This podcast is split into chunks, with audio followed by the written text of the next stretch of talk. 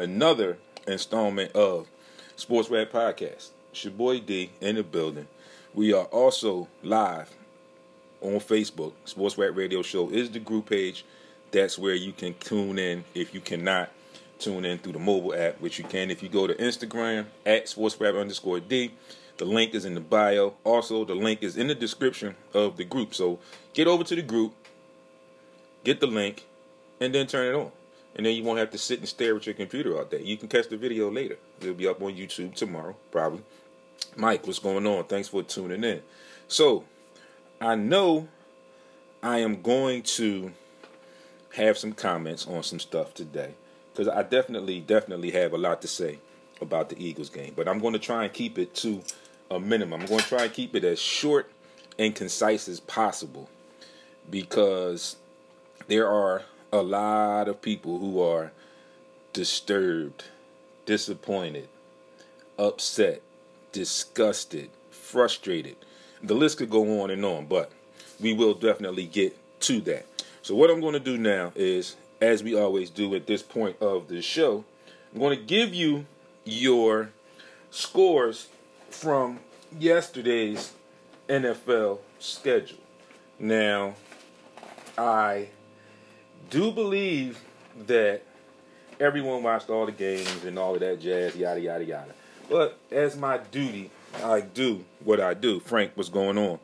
I'd like to give you the score so you can catch up and see what you missed or hear what you missed in case you were out running around after the Eagles game in haste or if you started drinking extra after the Eagles game and fell asleep on the four o'clock games. But nonetheless, I will get you caught up. On Thursday, the September 24th, kicked off week three, Miami defeated Jacksonville 31 to 13. We move into Sunday's games, yesterday's games. Chicago defeats Atlanta 30 26. Atlanta does it again.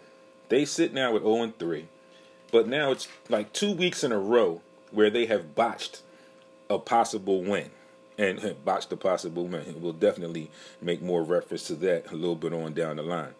The Rams get their first loss of the season. They fall to Buffalo 35 32. The Washington football team is being brought back to reality. They fall to Cleveland 34 to 30. The Tennessee Titans edge out the Minnesota Vikings 31 30. The Las Vegas Raiders, it's just weird. It feels weird saying that right now. The Las Vegas Raiders fall to the New England Patriots 36 20. San Francisco 49ers, in the midst of all their injuries, demolished the Giants 36 to 9. Cincinnati at Philadelphia, that game played to a tie. And again, you know we are definitely going to talk about that. Houston falls to Pittsburgh 28 21. The Jets fall, get demolished as well by Indianapolis 36 to 7. Carolina defeats uh, the Chargers 21 16. The Bucs get their second win. They defeat the Denver Broncos 28 10. Detroit Lions edge out the Arizona Cardinals 26 23. Dallas, in a valiant effort and a comeback once again, fall to Seattle 38 31. And Green Bay edges out New Orleans in the Monday Sunday night game 37 30. Tonight, rounding out week three, Monday night football, Kansas City at Baltimore. So, that being said, I'm going to go back. First, I want to start, and this is going to lead me right into where I want to go. The Atlanta Falcons, once again, botched a, another possible win, like I said. So there's a lot of turmoil there as well, almost as much turmoil as there is in Philadelphia with the Eagles. But they're in Atlanta, and they two weeks in a row they botched the win. See, the Eagles can can ironically or comically or jokingly say they have a slight edge on them because they shot themselves in the foot yesterday, which was giving away a possible win. But last week they just flat out lost. So they, they kind of have an edge with that. They just flat out lost. They didn't have a chance, you know, to last week to win the game. So that is that. Uh, after I go through this, before I close out this segment, I will give you my picks for week four. And as you know, we are doing our weekly pools once again on the show. Uh, the schedules, as always, will go up on Tuesday. You have from Tuesday when the schedule goes up until Thursday, 4 p.m. at the latest to get your picks in. All right, you can either get them into myself at sportsrap underscore D on Instagram, or you can put them in the group page in the comments on Sports Rap Radio Show on Facebook. You can also send them to Aaron Baldy Moore on Facebook or at Ball75. That's at B A L L 75 on Instagram. We will tally them up, tell you who our winner is, and the winners will be announced on social media on Tuesday. All right. So, also, just the main thing if you're typing it in, if you don't screenshot and check off your wins, if you're going to list them in the comments, please, please go in order of the schedule as it makes it easier for us to tally the uh, tally the tally the, the picks up and keep your picks in order and make sure we get all of your picks correctly noted. So we move into the Philadelphia Eagles versus the Cincinnati Bengals. Both teams coming in 0 2, looking for their first win of the season. I and my, myself and Baldy both were here last week, and we both picked the Eagles to win that game. And, and ironically, I was talking to people, and I was talking to Baldy as well. And one of the things I mentioned was knowing the Eagles' front line of defense. And we're going to talk about the secondary and the linebackers a little bit down the line. But knowing that front line and knowing what they're capable of, playing against a rookie quarterback, I felt like last week, I felt like it played into their hands playing a rookie quarterback. Uh, and it would help them and probably hopefully hopefully boost them into a win. That did not happen. They did have some pressure. They had some moments, but Joe Burrow showed his possibilities. Okay. And on the other side, Carson Wentz is not showing his possibilities. Uh, we had a great season from him, season one, his first full season as starter and then it's been mediocre ever since. I know the last two years, bangs up, injuries, and all of that nature. He fought, the team fought, and they willed their way into the playoffs.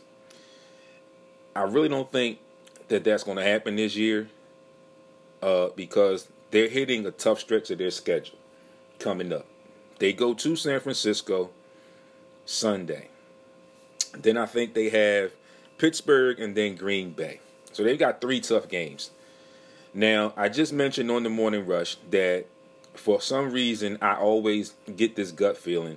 And like I said, in the midst of everything that's going on with them, their debacles and all of that type of stuff, I always get the urge and get the gut feeling that a game against a team like San Francisco is a team that they would beat. Just just because. And I mean both teams are suffering injuries, but San Francisco yesterday seemed to pick up. The Eagles yesterday had major issues on offense. Uh, Carson Wentz overthrew a lot of people. Not overthrew, he misplaced a lot of balls yesterday. A lot of throws that he should be able to make with ease in year five in the NFL and from being a number one pick. He should make these throws, like I said, like like the commentator said yesterday, he can make some of these throws with his eyes closed. He should be able to in year five. But we are seeing something that, as Eagles fans, we never expected it to get this bad this quickly. We are seeing a decline in the franchise quarterback this year. And hopefully things will get turned around. And initially, like always, the, the thoughts are and the questions come up about benching Carson Wentz. So this morning, as I'm doing some homework, you know, before the show, I get the alert, and there's a uh, quote from Doug Pederson who says he's not benching Carson Wentz. He says he feels like that is, it, and I quote, a knee jerk reaction, end quote, and he's not going to do it. Now, I can understand that right now because it's only week three going into week four. So there's a lot of football left to be played. But like Baldy brought up last week, when we get into like week seven, week six, what do you do then? Does your do your thoughts change at that point and you start preparing Jalen Hurts? Or do you bench him for a game or two so he can get his act together, see how it looks from the sideline, and watch Jalen Hurts play a little bit and see if that ignites something in him to get him back on the right track. So there are going to be some decisions that are going to be made for the Eagles, like on a week to week basis from now on. It's not going to be just the game planning and things of that nature for the Eagles. There are going to be game plan. It's going to be game planning, of course, because that's their job. But there are going to be big decisions that are going to be that are going to need to be made from a week to week basis from now on. You see that the receiving core is beginning to get decimated. They need to do something with that offensive line. They gave Jason Peters some help yesterday because he started off very shaky. Very shaky. So they gave him help. So you lose a tight end. You lose your number two tight end. You lose DeSean Jackson to a hamstring injury.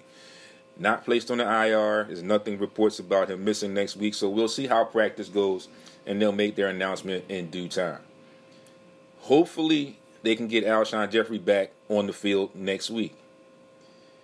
It would have been nice to have Marquise Goodwin in a uniform right now, but we all talked about we talked about that situation with COVID nineteen and everything, and I I understand his fight and that you know in that whole thing.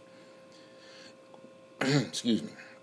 Now, also, Jim Schwartz needs to be better, and I'm sure he knows it. But again, Carson Wentz really has not many weapons left to to utilize on the offense. So, I ironically, I can say that in far as Carson Wentz, comparing him and taking notes from week one up until week three. I did notice some improvements in week two, and I did notice some improvements as far as play in week three. The couple plays where he ran and he got those first downs. That's something that we didn't see in week one. Something that we were not no, not used to seeing in the past couple seasons. So that's an improvement. Small things. That offensive line has to get better. He still has Miles Sanders, which is a bright spot. Greg Ward played pretty well. You still have Zach Ertz.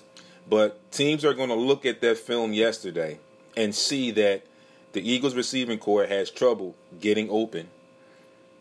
As you see, as you saw yesterday against Cincinnati, there were not a lot of lanes, a lot, a lot of windows for him to throw balls to receivers.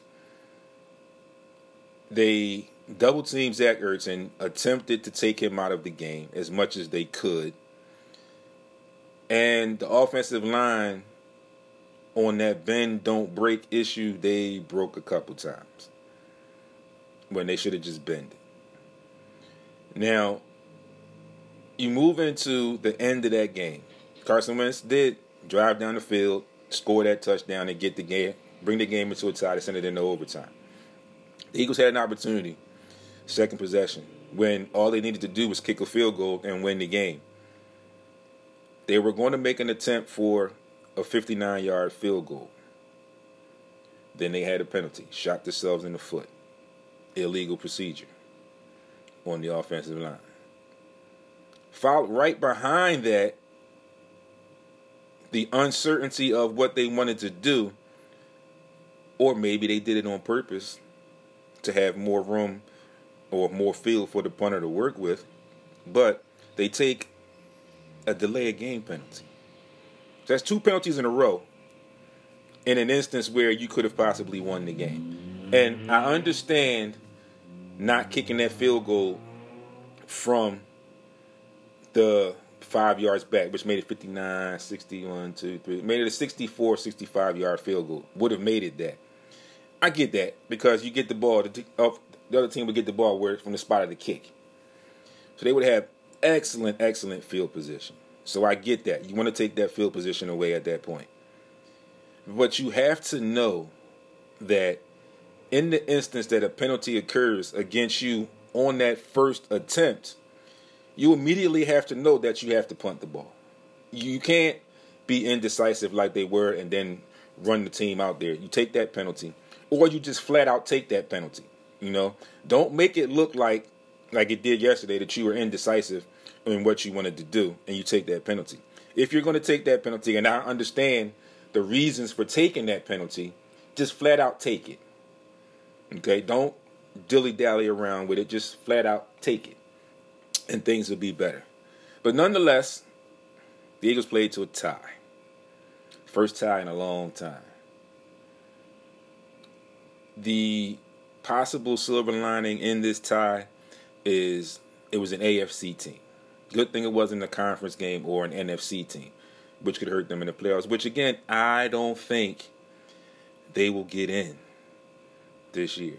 I think in order for them to get in, for some way, the football guys will have to be watching over them majorly and have them win the division to even have a chance to get in. Because this division right now is, is just bad. The NFC East is bad all the way around. And it's a possibility that there there may be no team from that division unless they win a division in the playoffs. And if that team wins the division, they're going to be at the bottom anyway. And they've added another team in. So there is a small chance. But for the Eagles, they, they have to go on a crazy tear. And they're almost definitely going to have to win the division to have a chance of me being in the playoffs if that happens. Now, on the defensive side of the ball, again, the defensive line, the front four, and their rotations played pretty good. I have no complaints about the front four. They they got some sacks, they got some pressure, they got they made key plays late down the stretch and in overtime when they needed to. The secondary, again, we're we're in that same boat again with the secondary. It is what it is. You've got Darius Slay, but he can't cover everybody. So ideally, you put Darius Slay on that team's number one or that team's top receiver. Then you have the rest of the guys that have to hold their own, which they haven't been doing in three games so far. Eagle secondary, you need some shape, some shaping up. Jim Schwartz, you need some help. You had to bring in a guy from the practice squad. He ended up having to play yesterday. You need to get more attention to detail in that secondary while they're on the field. I think that is one of the biggest issues with that secondary.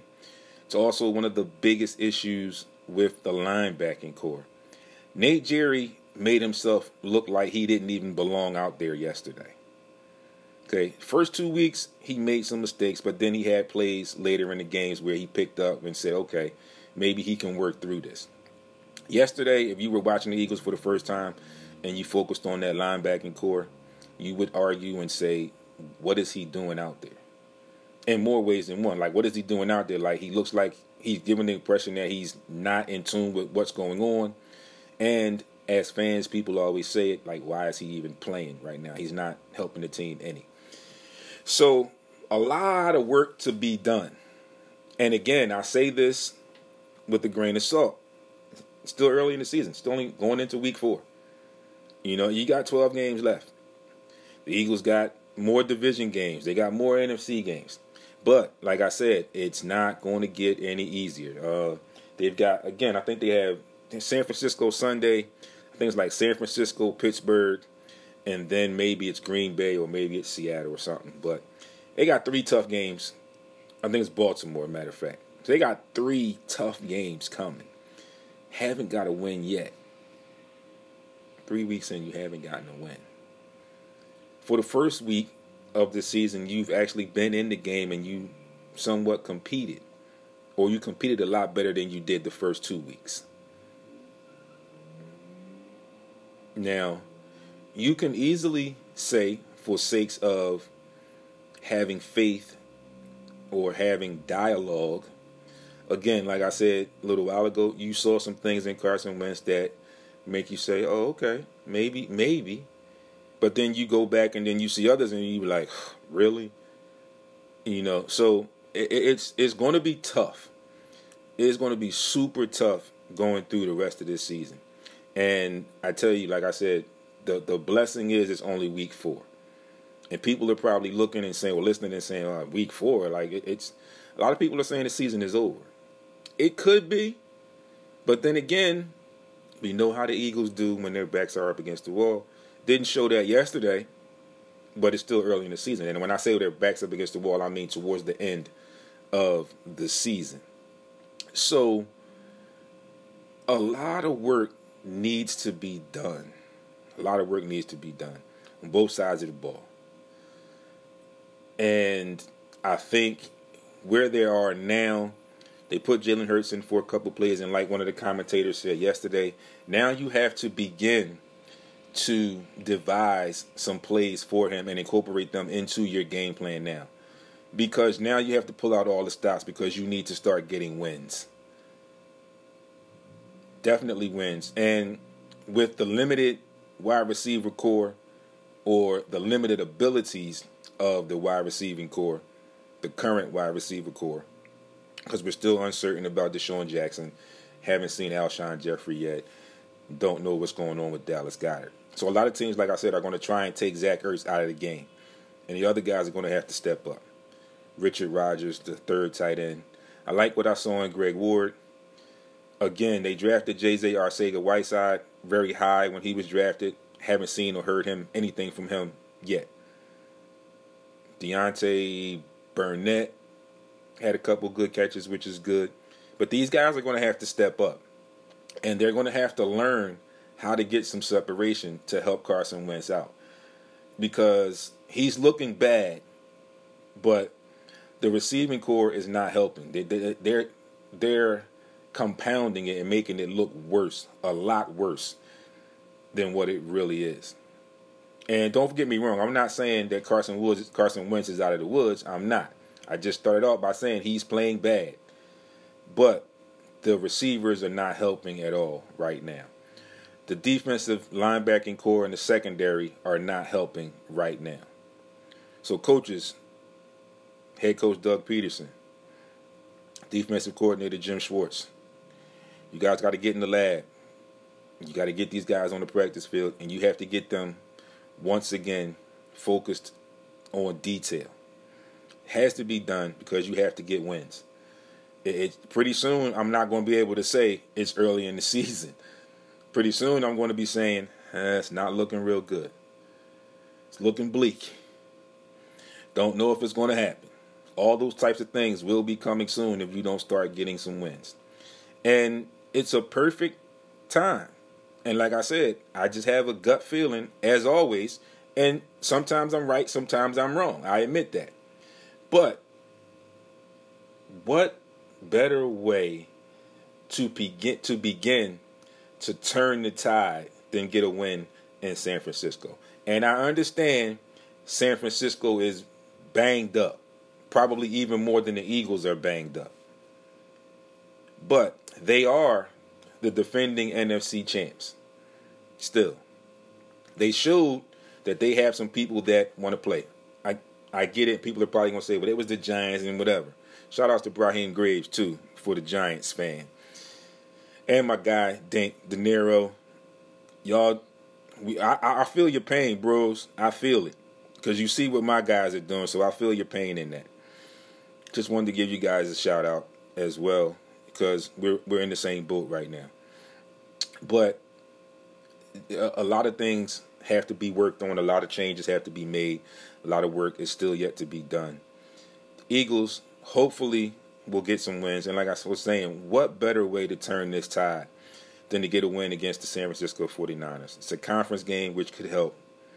Again, they are defending NFC champs, which could help in the long run. So we'll see what happens when we kick off week two. Before I close out this segment, I'm going to give you now, I'm going to go through the schedule week four. I'm going to give you my picks. Now, I'm going to pick the Eagles San Francisco game first. And I'm going to buck the system. I'm going to go against the grain a little bit. And I'm going to pick the 49ers in that game. Then I'm going to go through the rest of the schedule in order. And I'll repeat that again. I'm not going to pick them this week. I'm trying to whip, change up the mojo, get some things floating here, you know, as a fan.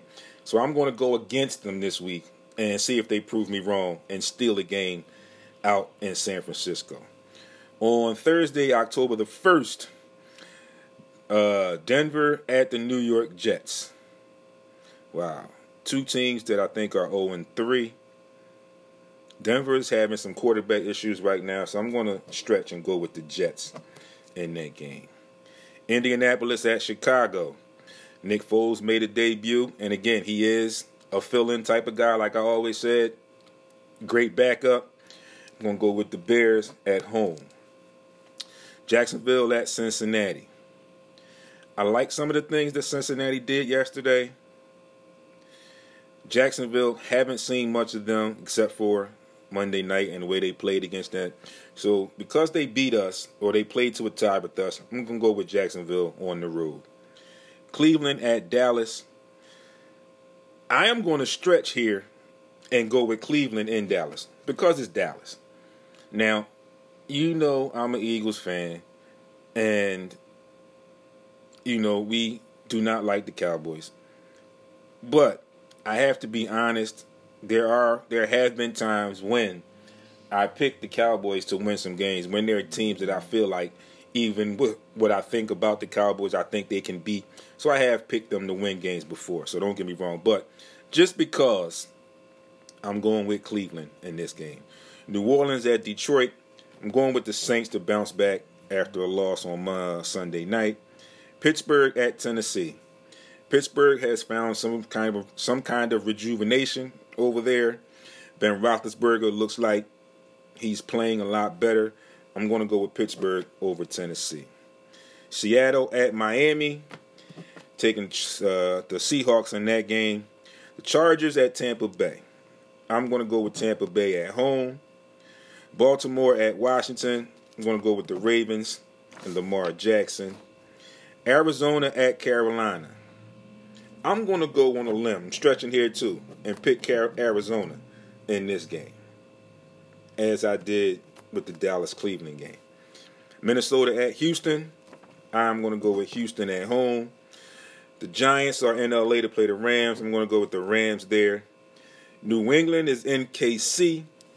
Going with my homie, my homie, and the Chiefs. And take the Chiefs in that game. Buffalo at Las Vegas. Like the defense. I've seen some improvements. I like what I'm seeing or beginning to see in Josh Allen out there in Buffalo, and I, I like their defense. I'm going to go with Buffalo there. Again, like I said, Philadelphia at San Francisco. I'm going to pick San Francisco in hopes that I can whip something up and they can steal that game in there. Ruley, Tariq Ruley, my guy. Uh, uh, Ray Gordon, my guy. Just a pick here. I'm not saying it. I just have it. This is how I think. This is how I get myself motivated. Sometimes, Brad, cousin Brad, thanks for tuning in.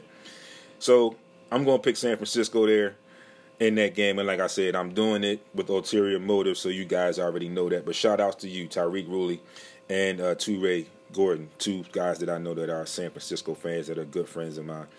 And Monday night to close out week four, Atlanta at Green Bay. You know who I'm picking there. Discount double check, taking the Green Bay at home.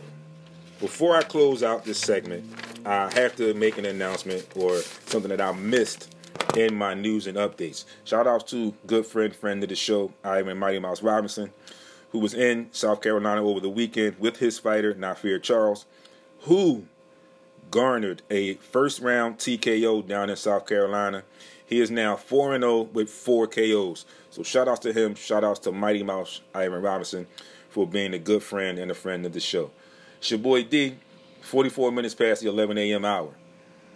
Going to take a quick break. When I come back, I'm going to talk a little bit of NBA playoffs. We're going to talk about that matchup, Lakers Heat, and talk a little bit of Sixers before we ride out. It's your boy. See you on the other side in just a few minutes. Back with the second half of Sports Rap Podcast. It's your boy D, Sports Rap D. You know where to find us. Also live, Facebook, Sports Rap Radio Show is the group page. You can also get tuned in. The link is in the group description. If you are on Instagram, you follow me there. In my bio, there's a link for the mobile app. You can sign in. Make sure you click and confirm so you be uh, get alerts and know what's going on with Heat 100 Radio and everything sports rap. So today, as we get started for the second segment, I am wearing Sports Rap Official. Shout outs to I Make It Yours to the lovely wife for the products that you see me wear a lot of times when on the air and, and out in public. But what I wanted to do with that is, you see how I have this shirt on, I'm wearing it, and I'm promoting. I have opportunities. If you are a business, sports related, or any type of business, you have anything you want to advertise, I can help you with that. I have advertising packages. Hit my DM on Instagram. You know what it is, at sportsrap underscore D. Message me on Facebook in the group page, Sports Rap Radio Show. Let me know what your budget is. We can talk. I can help you help me. We can help each other. You can advertise or you can sponsor the podcast. Stuff will be promoted on air and on social media. So you know what to do. Like I said, serious inquiries only. DM at sportsrap underscore D on Instagram. Message Sports Rap Radio Show, the group page on Facebook, and I can get you all of that information and we can talk. You can also email me at sportsrap at yahoo.com and I can send you information on what you need to do and how I can help you advertise or sponsor the Sports Rap podcast. Right now, we are going to move into our NBA talk. As always, we are getting towards, we are in down to the final two standing in the NBA the Los Angeles Lakers and the Miami Heat. And ironically, if you were paying attention earlier, I noted that the two teams that have made it to the NBA Finals this year are two teams that did not make the playoffs last year. One team I'm a little surprised is the Miami Heat, but one of my favorite players is there who I still feel like should be in red, white, and blue. Jimmy Butler. And I like what is going on down there in Miami with those young guys. And if you think about it, just looking, at, excuse me, face value of that roster, if he had remained here, that could very well have been the Sixers in that position. I'm just saying. So, I I look at a lot of the matchups in this series, and initially the Lakers fans are already giving them a win in five, thinking that the Heat are only going to win one game. I honestly, after watching the Heat throughout this entire run, this playoff run, I don't think it's going to be a sweep. I don't think it's going to be a five game. I honestly, because of the style that they play, their swag, their gutsiness, their grit, and the way that they play defense, I think it's going to go six or seven. You know, like I said, I'm live here, people. You can chime in now, or you can watch this video later and give me comments later. I will check it later and see. But I honestly think that it's going to go six or seven games. Now, I do understand. We look at on paper, we look at the rosters and the matchups. The Lakers do have somewhat of a size advantage with their bigs. They have Anthony Davis, Dwight Howard, uh, JaVale McGee. And then they have LeBron as well.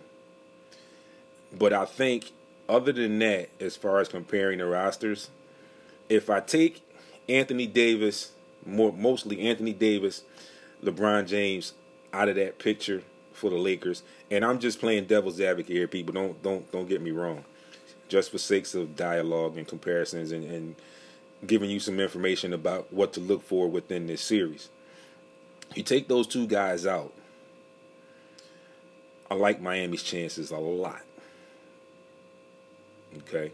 Now, you put those two players back in, I still think with the way that Miami has been playing that they have a legit chance. I'm not writing them off right now in a five game series. And I've seen some posts and some people that I know that are Lakers fans are saying that they don't play six game, don't play game sixes and game sevens. Well, listen here, folks. Coming up, you might be playing in a six or seven game series to win a ring. Okay? It's just that simple. And if you don't believe so, you need to go back and watch every single game that Miami played against Boston in the conference finals and every single game they played against Toronto in the semifinals. Okay, George, what's going on? Miami digs in and gets dirty on defense. And like I said last week on air, I'm going to say it again when they made the comparison of the Miami Heat and the Boston Celtics. It was Kendrick Perkins in the early part of the season. He said, and this I'm just paraphrasing again. He said that it looked like the Celtics were coming in nonchalant with their Versace shades and Versace slides and robes and swimming trunks. The Miami Heat were coming in with steel toe boots and 10 lunch pails. They still playing that way, y'all. Still playing that way. I also like a lot of the things. Like I said, Jimmy Butler is one of my favorite players before he was even here. But I, I, I respect him a lot because of his understanding and his right to the point nature, and his being a leader and not being afraid to step up and tell people what they need to hear. He said, and it was reported that he said yesterday about what they needed to do to win this game against Boston to finish them off. He said, It's not an issue. I know what I need to do. He didn't even take a shoot around. And then somebody asked me, Why didn't you take warm ups and shoot around? He said, That's not the issue. I don't need to shoot. I know what I need to do for us to win this game. He came out and did it. And those guys have rallied behind him and have bought in to that culture in Miami, bought into the nature and the style of play of Jimmy Butler and look where it got him to the NBA Finals after not being in the playoffs last year at all. So, LA Lakers, you are in for a fight.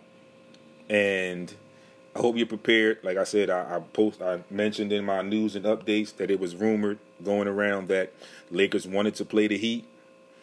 Well, you got them, and we will definitely see what happens in that series. And, and again, for the last time, are you Lakers fans that say you don't play game sixes and you don't play game sevens, well, that might change this series because you might get a game six or possibly even a game seven.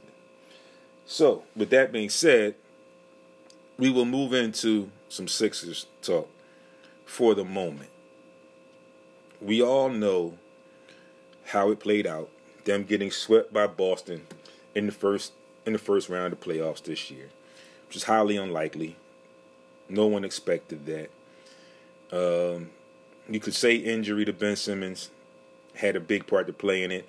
I don't think it had that much of a part to play in it. Um, although, like I mentioned last week, it was a key player down, so I do understand how it made them a different team because you're missing all the things that he does very well that he does for that team.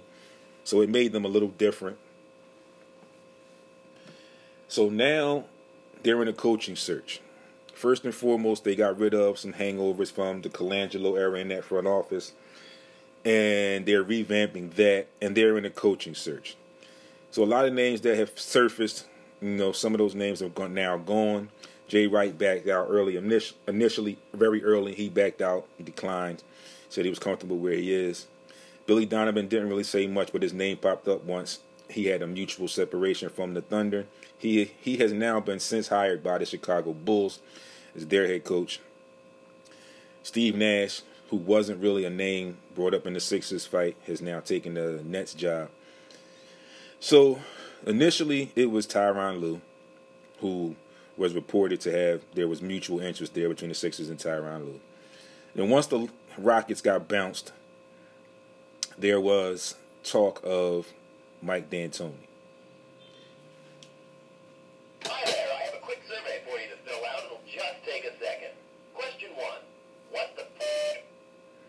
Yeah, that's how I feel. Kenny Lomax, what's going on, my guy?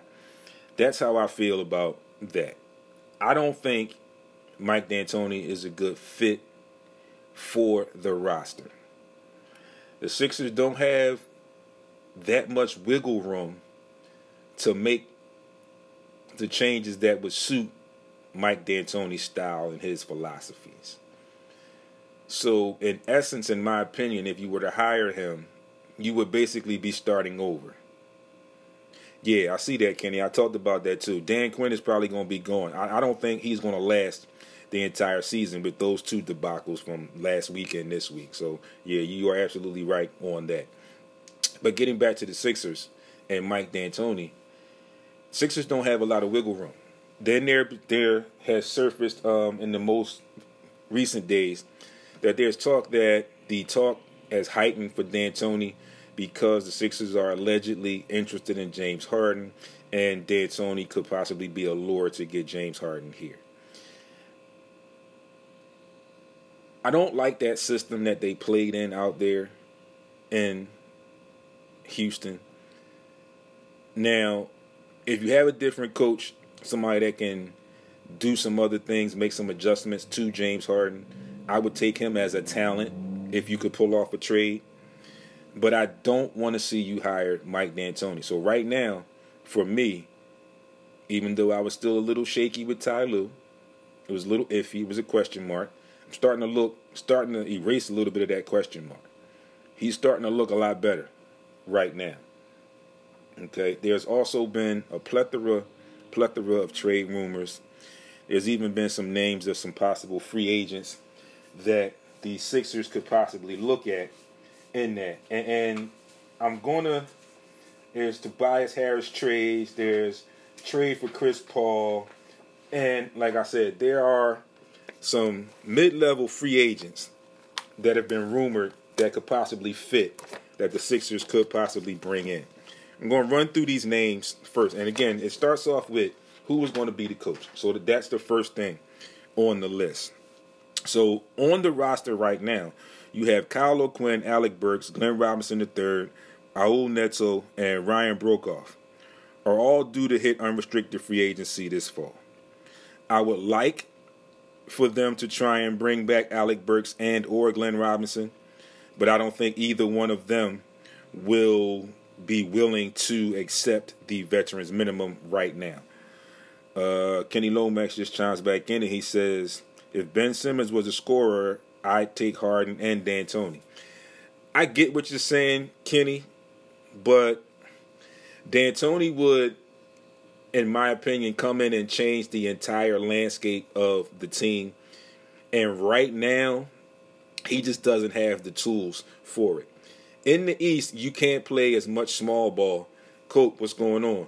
As much small ball as they played with Robert Covington the tallest man in the starting five at six seven. You can't play that in the East. You will get destroyed in the East. I mean, look at what Miami is doing right now.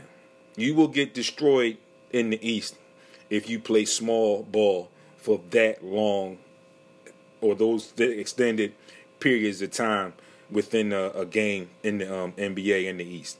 So I don't think his philosophy is built for the roster like they have right now, and like I'm going through now, it's going to be tough for them to make some moves uh, in the off some in the off season.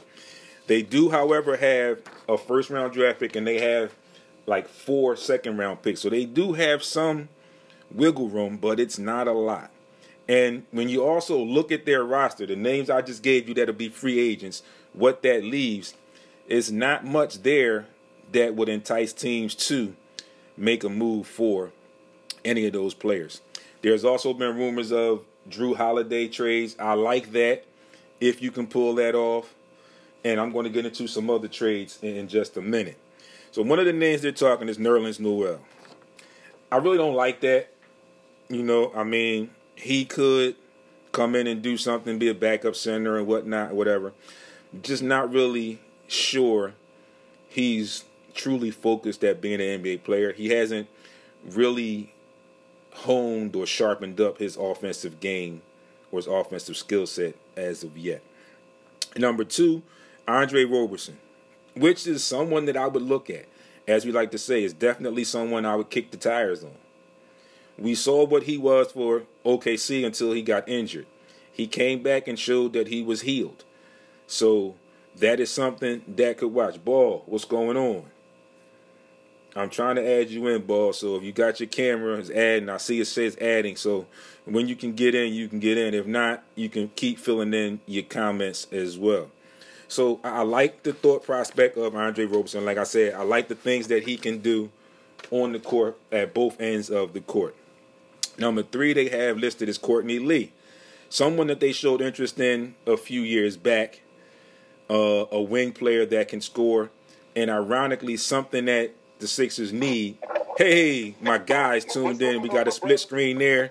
You got the other half of the dynamic duo in the building. So right now, Bald, I'm just talking about some possible uh, mid-level free agents that could help out the Sixers. Um, I started off with Nerlens Noel, and I'm sure you were tuned in. You know, Nerlens Noel, not really liking that. Like I said, his offensive skills have not been honed or tuned up to my liking to bring back into where the Sixers are and what they're looking to do in the near future right now. I like Andre Roberson. Like I said, he has an offensive skill set and he has that grit. So I like what he does on both ends of the floor. And I moved into my third was Courtney Lee.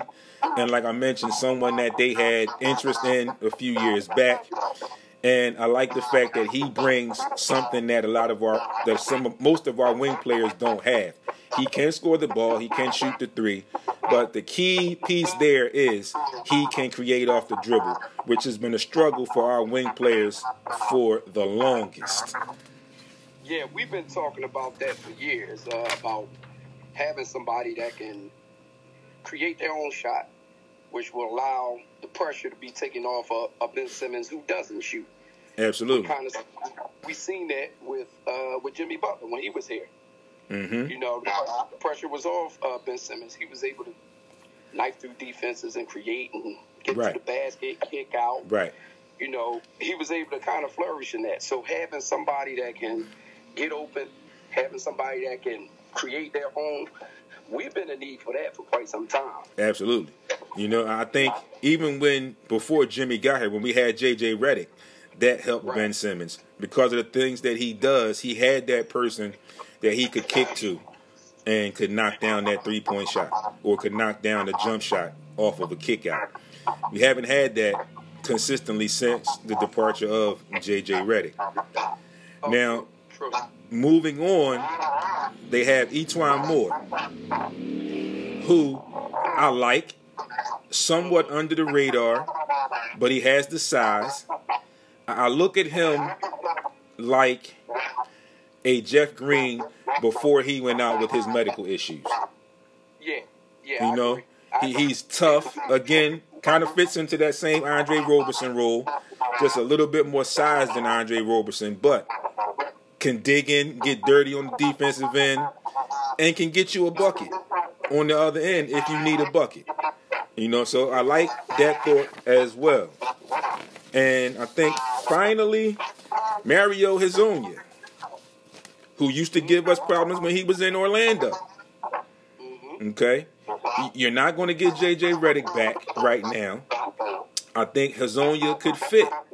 He could be a shooter, and he also has a little bit more size than JJ. And I said no discredit, no discredit to JJ, but he has a little bit more size, and he can create a little bit off the dribble, which is a little bit more than JJ does. And like I said, it's no discredit to JJ because JJ Redick does what he does and he's very, very good at it. And I applaud him for that. But the Sixers need, if they're going to get some wing players, a couple of these guys that can create their own shot, is something that's desperately needed. Like you just pointed out, Baldy, it's a lot. It would be a huge help to to a player like Ben Simmons who has not focused and got it in his mind that he needs to begin to shoot the ball. Yeah, and, and, and listen, if, if anybody, if you're a Sixers organization, you got to feel some type of way that the guy you let slip through your hands is now in a position to win a championship. Yep. And like I said, took a team that was not in the playoffs last year. It wasn't even thought about, man, in that in that breath to be a contender. He Mhm. shows up, and not only are they a con- they were they became a contender, he instantly pushed them into the positive of wins, Yep. and then those positive of wins put them in a position to be in the playoffs. Boosted a lot of confidence in those young players, man. A And- lot of confidence. Literally boosted the morale of every player on that team. Absolutely. Guys on that team where you like, yeah, he all right. Then now all of a sudden he playing way Mhm. above Like what, what, he, what they've been playing. perfect example, Bam Adebayo last night. What do you have? Thirty-seven and twenty. Yep. We knew Bam was good, but who would have expected thirty-seven and possibly twenty in a possible closeout game in, in the Eastern Conference Finals or in the playoffs in general. Not he didn't even think he could get nothing like that. Absolutely. Absolutely. You know, it's, it's, it's, and, and that team is pretty much going to they're going to be they're going to be together for quite some time. Yeah. Yeah. So we're going to have to deal with that animal. Yep. And, and You know what I mean? Yeah, and like I mentioned to the Lakers fans, I've seen Lakers fans posting, "Oh, we don't play game sixes and we don't play game sevens. Listen, like we talked last week, steel toe boots and ten lunch pails, baby. Y'all gonna go six or possibly seven. Because I'm glad you on here with me, ball, because you know what I'm getting ready to say. Anthony Davis is going to earn his money this series. Now, what they'll probably do is they will probably not start him out on Bam, which is going to be tough. But just like in the Denver series, there are going to be instances where you're going to have to guard Bam. And Yeah. The youthfulness and the more athleticism of Bam as uh, of Bam as opposed to Jokic, who can dribble enough to get his own shot. It's a lot more athleticism. It's almost like a mirror image of you guarding yourself when you get to Anthony Davis and Bam Adebayo. Oh yeah, yeah, yeah. He, he's a fluid athlete. Yeah, He's a fluid athlete, and and at times, unlike un, unlike the Joker, he's not gonna he's not gonna require on the offensive end. They're not gonna have the double team Bam or no no none of that because he that's not him. right. But where he is a killer is on the offensive glass, on the defensive glass, and as a shot blocker in the middle. So Mhm. all that getting to the basket, you got somebody that's going to contest pretty much every shot that you take down there in that paint. That they didn't have, they didn't have to deal with that dealing with Denver. You know, Denver didn't have any shot blockers, but now you got a guy that can give you and they also have a guy that is coming coming to his own as a shooter shooter. No, Mhm. it's Tyler. Herro, but like he's he's coming into his own as a shooter. So Absolutely. there's going there's going to be uh, it's going to be some mismatch. There's going to be some uh, some ways to try to figure out, you know, defensively how are they going to how are they going to uh, uh, channel them uh, and challenge themselves defensively to figure out who's going to do what, who's going to be the hot guy. Because we already know Anthony Davis and, and LeBron, they're going to be the hot guys. Absolutely. But in Miami, you kind of know Jimmy's the guy. Mm-hmm. But now you got to figure out who's going to be the hot hand. Right. And, and, and these young guys, with the boosting of their confidence by one Jimmy Butler, are definitely not scared of the moment. Oh, yo, most definitely. Listen, man, they they take shots in big moments. They ain't second guessing in the big moments, and they are a representation of who their leader is. Absolutely. So their leader is, is fearless in a sense, and they're Mhm. fearless in a sense. They're not reckless. There's a difference between being reckless and fearless. Right. They're not reckless. Right. They're fearless. They Right. don't care who you are. Let's play. Right. And that's who their leader is. A guy, he don't care who you are. Let's play. Check ball. Yep. We gonna do what we gotta I do. can't- I wait, man. I can't wait to see this. See how Yo, this thing. you and me both, man. I, I'm I'm waiting for this one. So uh, let's get back to our Sixers real quick um, before we go. Now, I talked about some trades. I talked about some free agents. Now, one of the trades that I heard about, and I have two scenarios for this trade, is a trade for Chris Paul. Now, of course, you know me and you know us, knowing both sides, the fan side and the business side. Don't like the money there. Don't know how the Sixers could pull it off. But these are the two scenarios where it's been put out that the Sixers could possibly attain Chris Paul. So one is the Sixers would get, get Chris Paul in exchange for Tobias Harris, the 21st pick in the draft, which is I think the Sixers' first round pick, the Thunder's top preference of Matisse Thybulle, Shake Milton, Furkan Korkmaz, and Zhaire Smith. I don't like that one initially because right off the bat, I know who their preference is. Somebody that I want to keep because I don't want the same instance to happen when we made the move and we had to add Landry Shamet into the deal. I think that would be the same thing because I know with what he showed in the short time that he was with us so far that their preference would be Matisse Thybulle. Okay. Unfortunately, if they're talking about Tobias Harris, then that means they can talk to somebody about moving that Al Horford contract too. True. Okay. The second issue for that, and speaking of, the Sixers get Chris Paul in exchange for Al Horford, Matisse Thybulle, Zhaire Smith, and the Sixers lottery protected 2022 first round pick. I don't really know about that one. Again, like I just mentioned before you chime before you brought, were brought in, Ball. If you look at the Sixers roster, it's not much there that's going to entice people to say, "Okay, let, us do it." It's And not. There's no, there's nothing there. And yeah, the sad part is it, it would come down to being something that they can use in the long run. True. Okay. But that's what it come down to. We have nothing. We have nothing. We have uh, we have guys that have heavy contracts. Yes. We got guys that have heavy contracts. So normally, when you got a guy that you're trying to move or possibly move with a heavy contract, you normally look for a team that has disposable income. Absolutely. And when they got that disposable income, well, you can maneuver that because they're Yeah. working with the cap, not Right. trying to get you on the cap, so you can maneuver that. But then Mm-hmm. in return, you normally get draft picks Yep. because the team Not something. Yeah. Not not the direction that we want to go in right now. And and, and I know they're terrible for a reason. Right.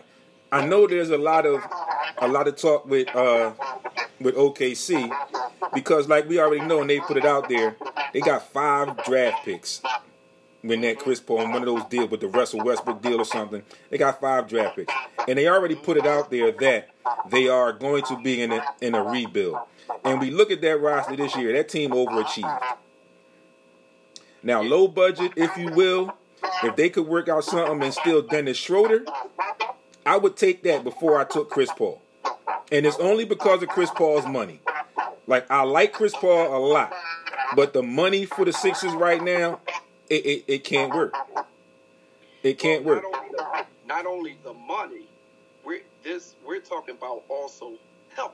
Absolutely. Because Chris Paul has been battling hamstring injuries for the past three years. Yep. This one, this year, he wasn't. He it didn't bother him, but he also had an opportunity to sit out because of the pandemic. Yep. And get He was able healthy. rest. So we Absolutely. don't know what happened in that 82 game season. Uh huh. And we knew every year when he was with Houston before that, somewhere down the line in the playoffs, he was out. Right, right, Yeah. right. And we still lead. Listen, even in that, if we move Ben Simmons to the power forward, which we did, okay, now you're bringing in, you're looking for a guard. Mm-hmm. Okay. You're looking for a guard, but you still need a backup point guard. Yep. You still do. So I mean, don't get me wrong, Shake Milton. I like Shake Milton. As a backup. that And I said that he just has not. He just has proved in the bubble. He proved that that he's not ready to be a starter in this league. And I say that because you see the potential. He just needs some work. yeah, he can be that backup. Yeah. But like you said, I like the Dennis Schroeder move as Yeah. well because he is a starter. Yep. He is a starter. Uh, he could start for this Sixers team, and because he's able to get his own bucket. Yep. He could be a big part for this Sixers team. Yes. Yeah. I also like I also like the talks of possibly getting Jrue Holiday. Now, if they can work that out, I would love that because I feel like he should have never been traded anyway. But that was the beginning of the so-called process. The other name I like, and I've been hearing a lot about, that I think could work with this roster, Jeff Teague, yeah. who could possibly be had for the veterans minimum. Yeah. I like He plays well against pick and roll. He can get his own shot, and he's very serviceable. Yeah, I think that I think that that's a. I mean, either him or What's going on, uh, money? They're the same people. to me. I think that Jeff Teague's a little more older. He, you know what I mean? Yep. He been around. He knows what it's like to have a team, to carry a team at Yes. one particular time. And I So- think with the little intricacies of playing that pick and roll, he can help Shake Milton. He can. He can. He can. And and he's a he's a guard that has done it. He's Yep. been in that spotlight. But and we need veterans. We don't have we don't really have any veterans. Nope.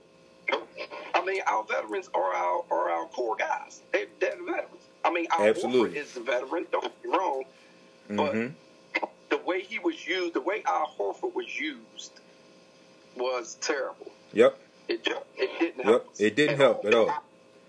Right. And and I think that that was the beginning. Making that deal for Al Horford, it kind of put a it kind of put a, a damper in us a little bit because Mhm. we could have used that could have used that money for something else. Yep.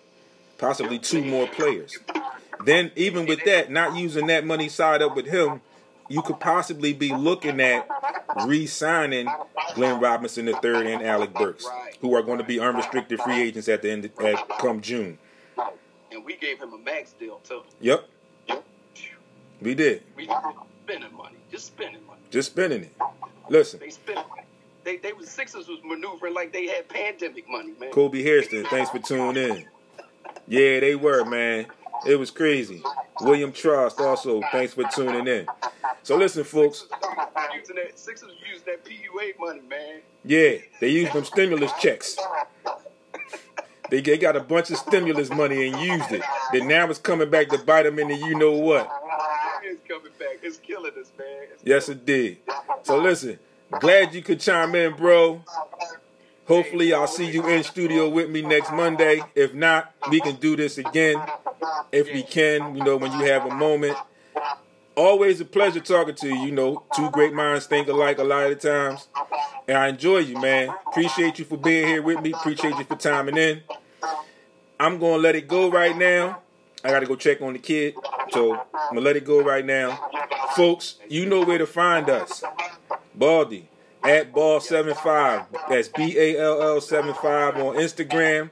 And Aaron Baldy Moore on Facebook. For me, Instagram at SportsRap underscore D. Also on Facebook, the group page, Sports Rap Radio Show. You can also get me at Dwayne Gaines on Facebook. And if you need to send us emails, you can address to either one of us at sportsrap at yahoo.com. Thanks for tuning in, folks. Ball, appreciate you, partner. Talk to you soon. all right, my brother. Peace. All right. So there you have it, folks. Another great section, another great dialogue. Shout out to my guy Baldy for chiming in, and we did that split screen. I hope you enjoyed that. If he's not here, we may have to try and do more of that. But that being said, you are have been tuned in to Sports Rap, Heat 100 Radio. You can get the podcast on iHeartRadio, Spotify, Apple, Anchor. Just just look at it up, Google it up. You can check for videos on YouTube, Sports Rap TV. Like I just mentioned, you can get the email, sportsrap at yahoo.com. You can check the webpage, sportsrapradio.com. If it's your first time chiming it in, they might give you radio show. Take the show out. It's sportsrapradio.com. Check this out, see what we do. And don't forget, if you are a business, you want to do some advertising, you like what we're doing here, we can help each other out. Hit me up. You got my tags, you got my handles. Also, if you want more information, you can email me again, sportsrap at yahoo.com. We can talk and I can get you all of that information. So, everybody that tuned in, thanks for tuning in. Stay with us, stay with me all week on social media, and we will see you next week in studio live. Sports Rap D signing out. Peace.